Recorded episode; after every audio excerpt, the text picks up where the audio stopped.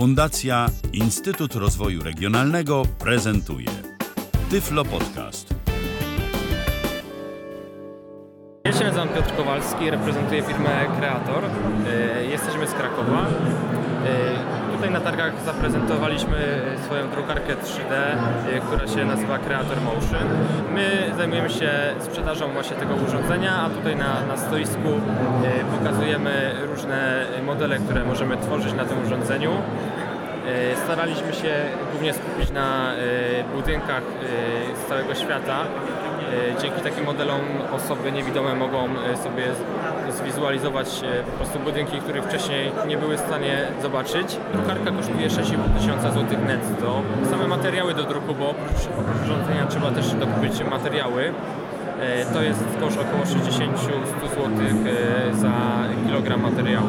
Drukarka, którą tutaj przedstawiamy, ma pole robocze na poziomie e, 20 cm na 20 cm na 19 czyli jest takim standardem wśród e, niskobudżetowych drukarek 3D. Jest wielkości około 50 cm na 40 na 40, tak plus minus mogę powiedzieć. Dokładnych wymiarów już nie pamiętam. Sam materiał, z którego drukuję jest, e, jest schowany wewnątrz urządzenia, dlatego nie jest narażony na tłuszcz, który może być gdzieś w pomieszczeniu na przykład. Drukarka stanowi jedno, jednolite urządzenie, ma tylko z przodu przód, przód otwierany, reszta urządzenia jest zabudowana tak, aby ograniczyć możliwość e, oparzenia się e, dyszą głowicy, która jest nagrzewana do 200 stopni, 250 stopni Celsjusza. Jeśli nie potrzebujemy modelu, który jest bardzo twardy, to możemy go wypełnić na przykład w 15%, to zmniejsza nam e, czas wydruku oraz koszty związane z materiałem. Od tego dokładnie zależy, jak chcemy, żeby on wyglądał z zewnątrz, czy, czy musi być bardzo, mieć bardzo widoczne detale, czy mniej. Od tego zależy również czas. To nie są głośne urządzenia, możemy spokojnie pracować przy takim urządzeniu i mieć go na biurku obok.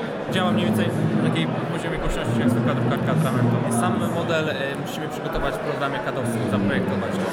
E, stworzyć po prostu 3D, e, którą potem zapisujemy w formacie e, STL lub możemy pobrać gotowy model z bazy z internetu. Są różne portale, które e, mają w zasobach bardzo wiele modeli gotowych, jakby już do, przygotowanych pod wydruk, po prostu bryły 3D, które tam chcemy, na przykład jakieś budynki, wazony i takie różne tego typu rzeczy. Potem jest program, musimy użyć programu, który przygotowuje plik dla drukarki, czyli warstwa po warstwie go sposobem przygotowuje ścieżkę dla, ścieżkę dla drukarki. Ona wie wtedy głowica, gdzie, gdzie ma w którym miejsce się udać, żeby stworzyć ten model. I to się nazywa e, G-code tak zwany. To jest taki e, plik z, z komendami dla, dla drukarki z jej pozycją, gdzie ma się e, poruszać. I ten plik wgrywamy albo na kartę SD, albo przez program w komputerze i uruchamiamy drukarkę. Nagrzać głowicę do odpowiedniej temperatury w zależności od materiału, jaki używamy, podgrzać stół, jeśli tego wymaga materiał. No i uruchamiamy wydruk albo z karty SD, nie potrzebujemy komputera w ogóle używać, a jeśli chcemy z poziomu komputera puścić, to też taka jest możliwość. Głównym takim odbiorcą e, są przede wszystkim firmy, które potrzebują wykonywać prototypy e, niskoseryjne. E, Na przykład jakieś obudowy do elementów jakieś elementy, na przykład e, akcesoria rowerowe. Jeśli jest firma, która projektuje, nie wiem, części rowerowe, no to może sobie od razu przygotować e, taki model, e, model jakiegoś elementu, sprawdzić w rowerze, czy to wszystko pasuje do siebie, czy ładnie wygląda, no i na przykład zlecić produkcję.